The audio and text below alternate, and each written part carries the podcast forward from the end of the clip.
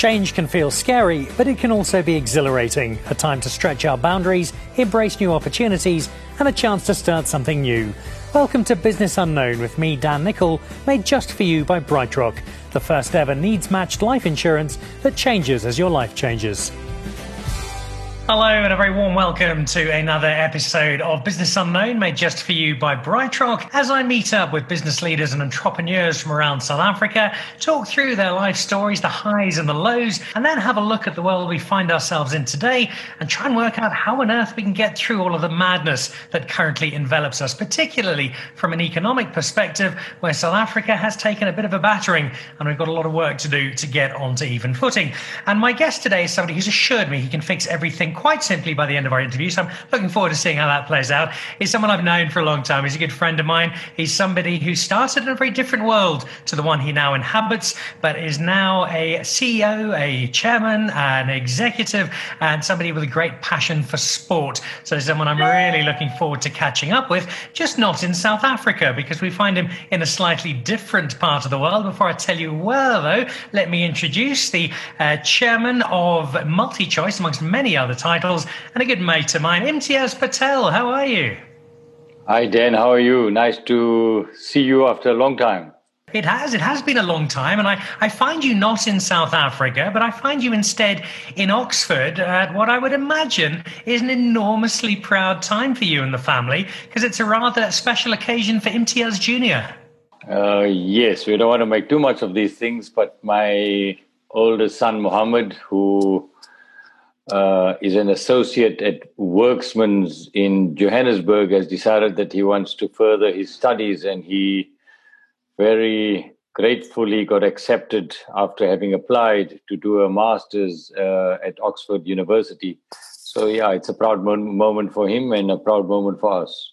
Imtiaz, that would make any parent proud, but there's an added level for you, because if we go back to the start of the Imtiaz Patel journey, everyone knows you now as this corporate titan, but the early days were very different because you were Imtiaz Patel, the teacher, once upon a time. Yeah, Dan, you know, I don't think anybody knows where life's journey will take you, right? So I grew up in apartheid South Africa, in a small little place called Schweizer-Reneke. My grandfather, who was born in South Africa actually, and grandmother was born in South Africa, had opened a business there in 1935, believe it or not.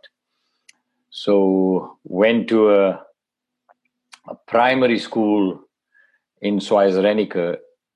I went to the Indian primary school that was set up by the local community of about 20-odd families. And the school was effectively a little shop in between other shops.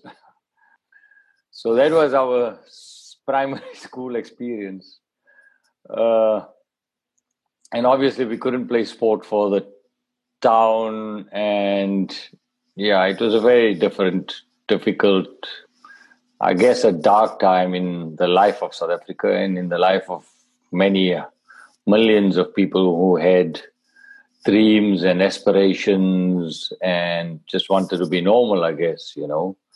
And then I ended up in a high school, a so-called colored high school in Kimberley, because my father's friend lived there and he said, "Don't worry, I'll accommodate you." So we couldn't go to what you call boarding schools and things like that. And then ended up at Wits. And then it was a time of deep political turmoil in our country. And me not being a real, how shall I say, a political person, found the need to still want to do something to help shape our country, or do something for our country, or make some contribution.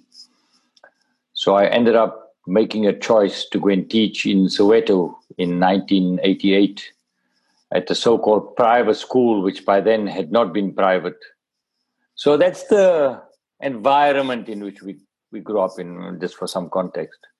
The passion for teaching and the passion for cricket kind of converged, because it was that path that led you into first cricket and then into the broader space that you're in now. How did that journey work for you from moving out of teaching and onto the path that took you to where you are today? My father represented non-white South Africa in cricket. He played in many tournaments with the late Basil de Oliveira, and everybody knows Basil de Oliveira's story, and he ended up playing for England, etc., etc. And so he was regarded as one of the better cricketers. In fact, apparently at the same time that Basil went to England, they were thinking about collecting money and sending him, etc., etc. So there's a cricket pedigree and a cricket history, and cricket is in our genes. And what happened was, when I was teaching in Soweto, Ali Bacher had started the cricket development program, taking cricket into the townships, into underprivileged areas. So I used to teach in the morning, and I joined him coaching in the afternoons in this cricket development program in Soweto at various schools. So for 3 years, I taught in the morning, sold biscuits out of the boot of my car during the breaks. And then I used to coach for Ali in the afternoon. So I used to go from school to school in the townships at different afternoons, spending 3-4 hours coaching in the afternoons. And then in 1991, I joined him full time to run the cricket development program together with Kaya Majola and Hussein Ayub.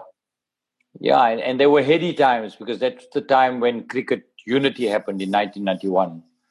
And there was this idealistic, passionate time about South Africa and Mandela and what we can do. And we were going to have this beautiful society where everybody was united and everybody was equal, and there were going to be opportunities for everybody. But they were truly heady times, because we had these international tours, we had the development programs, every company was coming in to fund the programs. We launched mentorship programs. We built facilities in the townships. They were heady days, seriously heady days, and special days and unique days. And often, sometimes when you look back, maybe a bit naive, but there's a great power in naivety. When you look back at those days, when you look at the general feel of a rainbow nation in its formative years, and then you look at South Africa today, which faces some really difficult times, some great challenges. I won't ask you to put your finger on and say exactly what went wrong, but do you get a sense of where we might have lost our way, perhaps, as a nation? Sure, there's been too much commentary by people far better equipped and knowledgeable than me to... and I read an article a day about where it went wrong, and different people have different views, etc., etc. When you have skepticism, and when you have cynicism, and when you have a lack of trust, and those are your starting points, you have no chance. You have no chance. So I almost think we need to start again, and to start again to believe in people's goodness, to start again to believe in what is possible.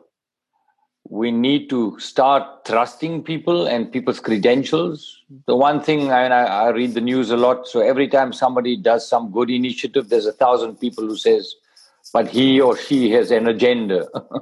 So we become a cynical and a skeptical society, I think, for a number of reasons. But it doesn't matter. The point is, you've got to start somewhere. And I think we need to start with some basic issues. The cynicism and I suppose the depression a lot of people have can be offset by good news stories and by looking at some of the better elements. And it's something we've tried to do in this particular series. And we've spoken to a lot of people whose companies or whose stories have been particularly uplifting. And I think a great South African success story is the story of MultiChoice. So let's steer away from the clouds and move out into the sunshine and have a look at this fantastic story, because this was a company that initially was this small television channel. You needed a box. You got open time for a couple of hours a day, and you got SuperSport an hour or two on a Saturday morning. And now it's this absolute monster. When you first moved into that space, did you have a sense of just how big this particular industry was going to become? No, I had an idea that this was sort of a nascent business that had great opportunity, I think? The short answer is no. I'll never forget when I went to a cricket practice one day, and that time we were still playing as blacks and whites. And I went to a cricket practice one day and I said to the guys, I'm joining my friends and my sort of fellow cricketers. And I said, I'm joining SuperSport. It was small. Frankly, it was white. That's just our history, right? Every presenter was white. Every manager was white. 99.9% of the people were white. But credit to people like Russell McMillan and Koos Bekker and Glenn Marks, who approached me to join them, etc., said, we know we need to transform. We've identified you as somebody, because I used to negotiate with them. I used to be with Cricket South Africa, doing professional cricket. And I used to negotiate with Ali Bacher the rights with them. So we learned to develop a trust and a relationship, and then, you know, when we fought on, you know, commercial issues, etc. And the question is, we can complain about life, but what do you do in your circle of influence? So I joined. I could be cynical and skeptical, or I said not join, etc. But I joined, and hopefully one then goes with saying, with an attitude of saying, what difference can I make? What difference can one make, you know? We have such opportunity as a country, such opportunity. So let me give you a practical example. The SuperSport guys had a relationship with Ali Bacher. Russell McMillan knew him, same society, old school, etc., Thai syndrome, that kind of thing. They had no relationship with Ivan Kozar.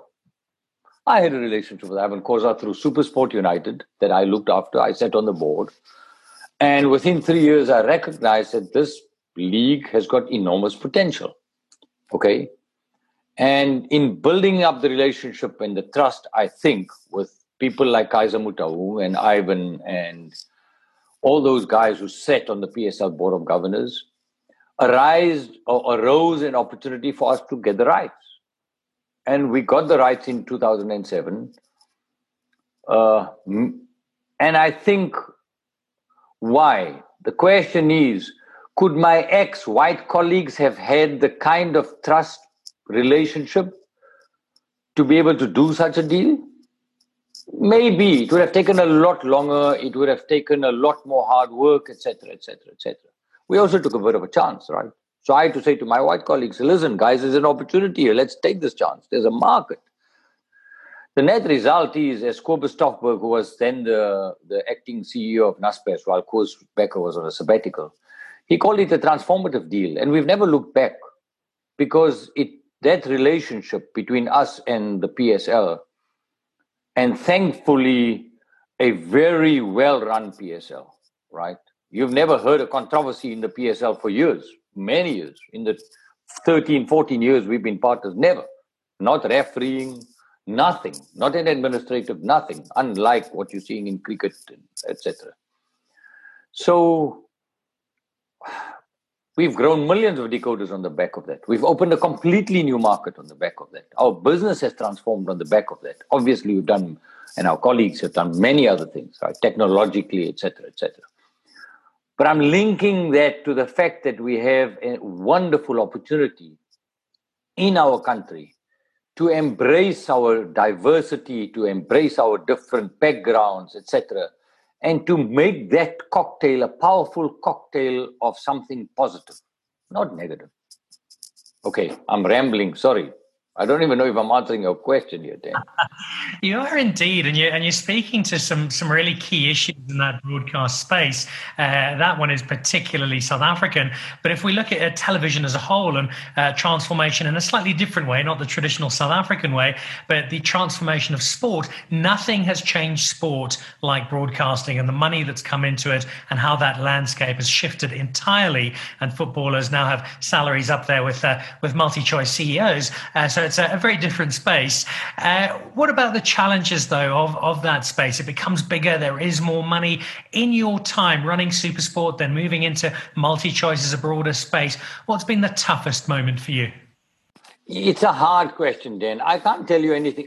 Listen, doing that deal was tough. because the narrative was that this white pay TV company is taking soccer away from the people. It went up to cabinet. It went up to the president, Bekker at that stage, the minister in the presidency, Esopar. It went on for months. I'll never forget, there was one weekend, I came home on a Friday night from the office. I said to my wife, pack your bag. I got into my car and she said, where are we going? I said, we'll decide when we're on the highway. And it was like 7 p.m. and I ended up in Hazyview. Just needed to get out of town and they were okay. So it was hard. But I don't think hard means bad. Hard often leads to something powerful. Nothing big or nothing of consequence is achieved without hard. I don't believe that. It can't be. Okay. If you think of, and listen, we are minuscule. We don't even count. We don't appear on the radar of people who've done great things, right? But if you ask the people like Adrian Gore and Koos Bekker and the people of Bidvest and, the great leaders of our country, right? Nothing great has been achieved, even our politicians, right? Without hard. It's hard. So we were fortunate to come in when it wasn't that hard, frankly. We did a few hard things, okay, but off a wonderful foundation. The story of MultiChoice, of Mnet and SuperSport goes well beyond South Africa. And I want to have a quick chat about that. While we do, though, as we have with every week, we share a meal. This meal is a little different because Imtiaz is sitting in Oxford and I am sitting here. We've both got a plate of Nando's. I'm going to have a taste of mine in just a moment. And it's a staple South African classic you find all over the world. And there's a nice parallel there for me because Nando's has become such a great success story all over the world, just as MultiChoice has become so successful beyond just South African borders. That move into the rest of Africa, discovering the world beyond South Africa, which is very different to what we know here, must have also had its challenges, but exciting. Tell us a little bit about the DSTV journey across the continent. Yeah, again, this is just visionary Koos Bekker stuff. People like Nolo Letele, who's our ex-chairman, went into the rest of the continent when it was unfashionable, when nobody believed that there was a market, and essentially built up the DSTV business in the rest of the continent. We operate in 50 countries, sub-Saharan Africa, so more or less the top of Nigeria all the way down. We have JVs, we have franchises. The rest of Africa is not for sissies. It's tough. We used to make a lot of money, good money, pre-2015. Then we had a commodity crisis and a currency crisis. And that was the time when I took over from Jim Falkvane from the South African business into the rest of Africa business. And I'll never forget that I took over in October 2015 when this business was just going down, down, down, and we were losing money. And I'm talking big money, hundreds of millions of dollars. And I used to wake up in a cold sweat and say to my wife, I don't know how we're going to do this. What have I done here, taking on this job, right? But we operate in 20 million homes in the rest of Africa, in all of Africa, sub-Saharan Africa. We entertain people. I mean, think of your life without DSTV, frankly, okay? And I am sitting here in the UK, and there are many days when I think, I wish I could bring every South African who complains about DSTV and say, come and have a look. Because the South Africans who live here, when I talk to them, say, I miss SuperSport, I miss DSTV, I must, right? Notwithstanding the fact that our industry is at a very interesting intersection with over-the-top players and Netflix and Amazon and all of those kind of things. But I think we provide a product which is on par, if not superior to any other similar product in the rest of the world. And I'm really proud of that. And we have people who, I mean, we're launching a decoder shortly. And I asked the guys to compare that decoder to the state-of-the-art best decoder in the world, which is called SkyQ here in the UK. And it rates, absolutely. What does that tell you about Africa? What does that tell you about the talent that we have, right? When it's tough to do something and you get it right, it creates a natural moat, because it's very hard.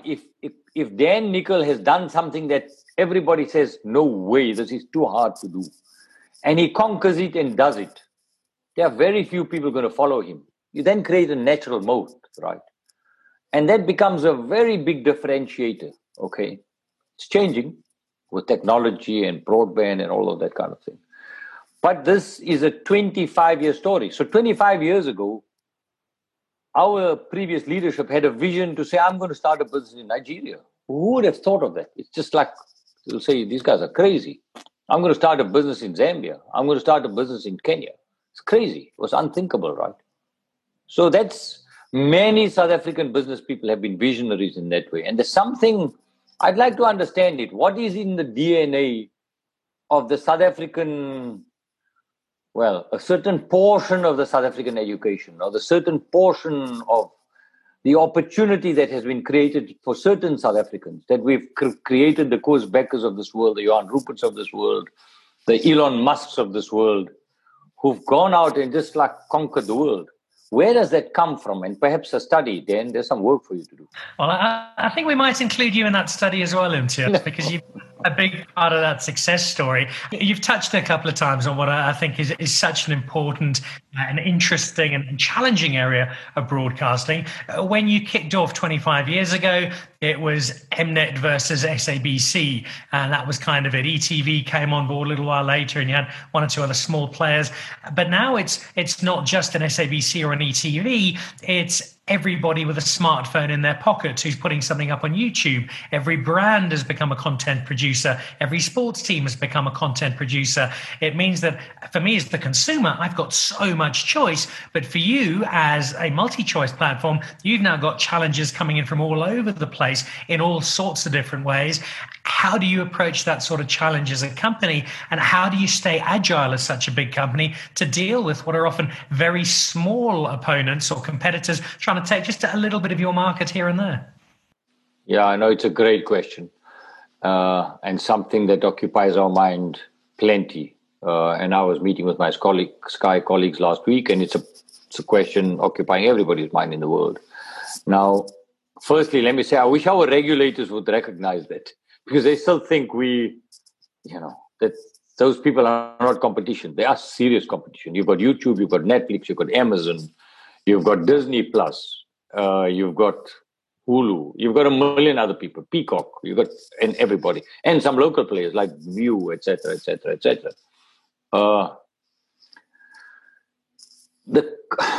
Can we reinvent ourselves is the big question. Can an organization that has been immensely successful disrupt itself is the big question. Can we embrace the new?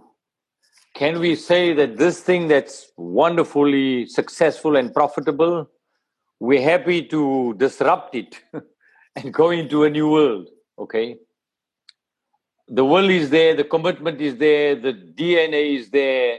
In many ways, it's the how. It's a challenge faced by every broadcaster in the world. Absolutely in the world. But executing on that, building on that is and by the way, broadband is a long way off, proper broadband in Africa, frankly, unfortunately, but a long way off. So we have a long runway. We currently have 20 million customers.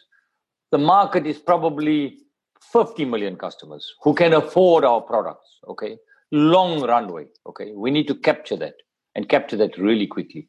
I want to go into the future in just a moment as a closing question. But before I do that, a penultimate one to you of a slightly more personal nature. We're in a very special time for your son this week. You've also referenced Mrs. Patel on a number of occasions. You've got this incredible job that sees you travel the world. You run this massive organization, working with MultiChoice, a lot of work with Naspers. How important has it been to have that family life, to have your wife, to have people around you who've given you a sense of balance, who've reminded you that there is more to the world than just this business empire that you're part of? Yeah, the short answer is one wouldn't survive if you didn't have a partner or a family structure that was supportive, that was independent, that was robust, that was questioning, that was intellectually stimulating, and was happy to be part of a journey, right? So, yeah, some people are not that fortunate. I've been super fortunate and obviously very grateful. You'll have that support, and you'll need that support over the coming years, because you've already spoken of the challenges that your platform has, but you've also spoken about how anything hard can lead to great opportunity, and I think that's going to be the case for the MultiChoice and the DSTV platform. A similar question to the one I asked Jeremy Ord last week on the show. I asked him if in 5 years' time we had a similar conversation, if I wanted to get hold of him to come around for dinner, how we'd be getting in touch with each other. Fast forward to 2025. What am I watching? How am I watching? How is my media consumed? What does the soothsayer in Imtiaz Patel suggest might be the television, if it is even a television landscape in 5 years' time? Hard question. You know, things take a long time to change, and when they change, they eventually change quickly. I think you'll have multiple devices. You'll have personalized content. We will spend a lot more time talking to each other like this. I don't think you can discount the personal touch, though. And we've experienced it now in COVID. So I think, yeah, MultiChoice will be around, and it's going to be part of something much bigger. With the guiding hand of Imtiaz Patel pushing it firmly in that direction. It's interesting you mentioned the personal touch, because that was exactly what Jeremy said. He said rather than chatting over a screen, he'd love to be sitting down around a table over a nice meal. And I think striking that balance is going to be all important over the next few days, as is getting South Africa. This thing kills creativity. It kills ideas. Because this is a transactional conversation, Dan. If you and I were sitting in a Nando's, unconstrained by time, and allowed the conversation to drift, I can give you a guarantee you and I would have thought of 3 ideas, okay, about your show and what we could do with it, etc., etc., etc., etc., that you could never have in this environment, never. So the more I've thought about COVID, and the more I thought about everybody saying this is the new way, the more skeptical I've become. So this will be a tool. It will be a tool. It will be an enabler. It will be a convenience thing, but it's not going to be the dominant thing. It shouldn't be the dominant thing in my view. I agree entirely. It's a perspective I share. And so I look forward to scheduling that long lunch at Nando's as we discuss my new reality show in the Maldives, which I'm very excited about, MultiChoice funding. I haven't got any details yet. It just involves me being there.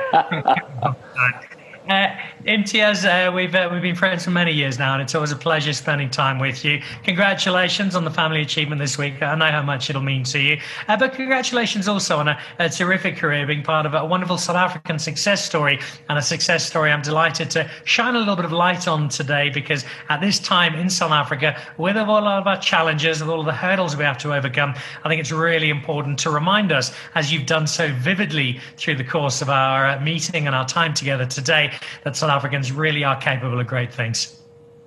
Dan, thank you very much, and well done on your show. I know we had many conversations about it. I've watched it a few times, even out of Dubai. You've got a great show. You've got a wonderful personality. You have a way to disarm people and to get them to say things that I don't think they intend saying. And I think you're not a great MC when it comes to golf events, though. I'm just lying. But you've become a big part of South African life, and you have a positive attitude.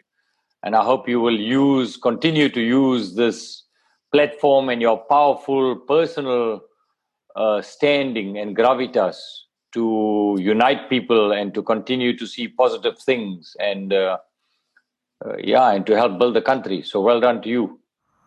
Very kind of you, Imtiaz. Thank you. And that's exactly what I'll continue to do, because as with Imtiaz, I love South Africa, I love the people, and I think we do have a fantastic, fantastic country. And we've seen a great example of that today on this week's episode of Business Unknown, made just for you by BrightRock. My guest, the executive chairman of MultiChoice, and I think he's still the head of cricket, technically, watches all of it very passionately, and a great guest to have. I'll be back with another fantastic guest next week as we talk to somebody else from the South African business landscape who's had a huge impact, made a big difference, and has some wonderful stories to tell. This has been Business Unknown, made just for you by BrightRock. Thanks for joining us. Goodbye.